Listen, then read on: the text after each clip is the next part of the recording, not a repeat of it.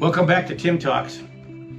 Um, we're going to continue this series on things to keep us close to nature, a list that was created by our 2021 Nature Awareness class. And I'm going to begin with number four on this list, which is climb trees.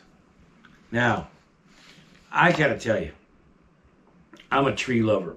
And I think probably most people are. If you stop and you think sometimes, you know, one of these crazy times when you, you can't seem to get humans to agree to anything, yeah, I think you could probably get humans to agree to the love and respect for trees. They're beautiful. We love them. They are, they give us air. They give us food, fruit, and uh, seeds and nuts to eat. Uh, they build our houses and our buildings and our homes and everything else with their wood. They warm us when we build, burn them in our wood stoves. They are incredibly beautiful. They, they show us universal beauty. Um, right now, as we speak, I'm sitting in my library at Headwaters Outdoor School. But outside, we got a pretty good storm going right now. And the fall colors have come. And while we don't have fall colors like they do in the East Coast and the, and the Northeast, we do have amazing fall here. And I've planted probably over 200 trees in our forest gardens, and they're all turning color now. And there's a myriad of colors. There's yellows, every variety of yellow you can imagine. Oranges that just go right to your soul. Reds that just heat you up with their beauty. Uh, pinks, um, shades and shades of red. Strange cookie green mixed with yellow and red. I mean, it is a light show that nature puts on as the trees begin to change color in preparation for winter they'll lose their leaves and then they'll take a long sleep through the winter. So trees, they're they're the beings that just keep on giving. They give love, they give food, they give beauty, they give magic, they give inspiration. Um, I've never seen anything more beautiful than a giant, massive tree. Recently, we've had these fires in California, and the giant sequoias, the biggest trees in the world, were in danger from these hot, hot fires. And some of these trees are 2,000 years old and they've been through fires. But these newer type of fires we get from forests that haven't been naturally cleaned or cleaned by humans, uh, they burn so hot, even the sequoias were in danger. And sadly, we have lost some, and they're irreplaceable because they've all been logged except for 5%. So every single tree is absolutely precious. Um, and I was watching all the firefighters were wrapping the trees in protective cloth and materials and firefighters would protect one tree at a time. Uh, this is love of earth. This is caretaking. This is what a tree that's that beautiful, that's amazing. It calls people to action to want to care for it.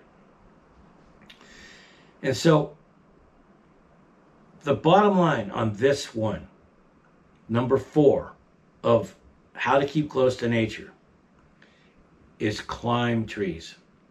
With everything I've just said, you need to build your relationship up with trees. It'll be the best thing you ever did. Just climb them as high as you can. If you're if you're worried about heights, stay low, but get up in them and don't just do it quickly. The key is to spend time, minutes, uh, hours, days the longer you can climb a tree and be in it, the more knowledge, connection, energy you'll pick up from that tree. And what I've learned, you can talk to trees and they'll give you answers. You'll get intuitive answers back from them. You'll feel the answers inside your body through a gut feeling, or like we call it inner vision, a, a, a chill down your shoulders. You can talk to them you can cry. You can you can if you're having a sad moment, you can climb up in a tree and just put your arms around it and just cry out what you need to cry about. And that tree will just take it in for you. It'll soak up that energy.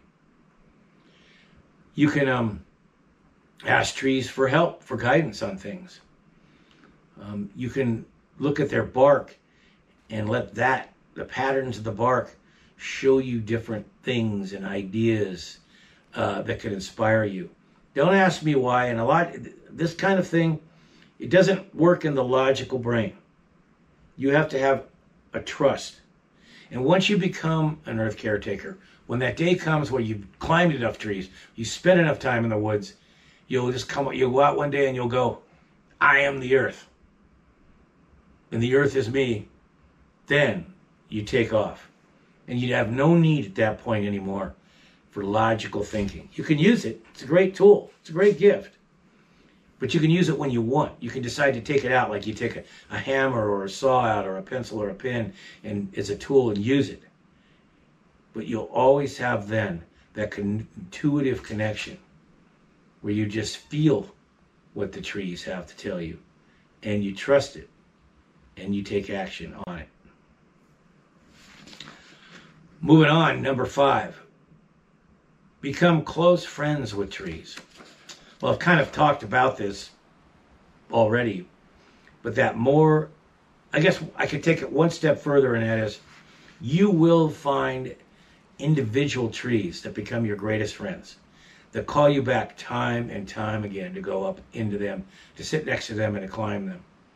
That is a huge deal.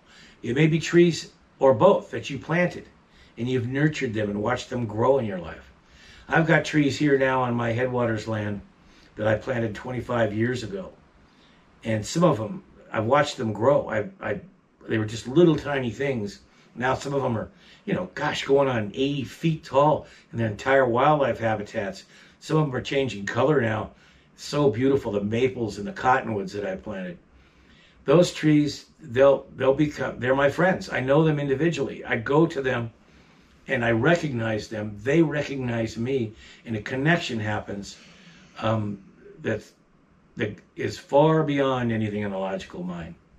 It's in that level of love and peace and connection of life that we all dream of being in. So trees as friends, individual trees.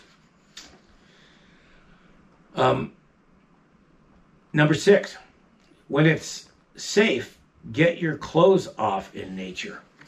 now, what I mean when it's safe, you can't do it around tons of people and, you know, where people are going to see you, that stuff. We all have, you know, we, we like our privacy. and But when you're alone and it feels good and it's warm enough and so forth, get those clothes off. Be a la natural. Become a wild man, a wild woman, a wild being. Let that wildness come out of you.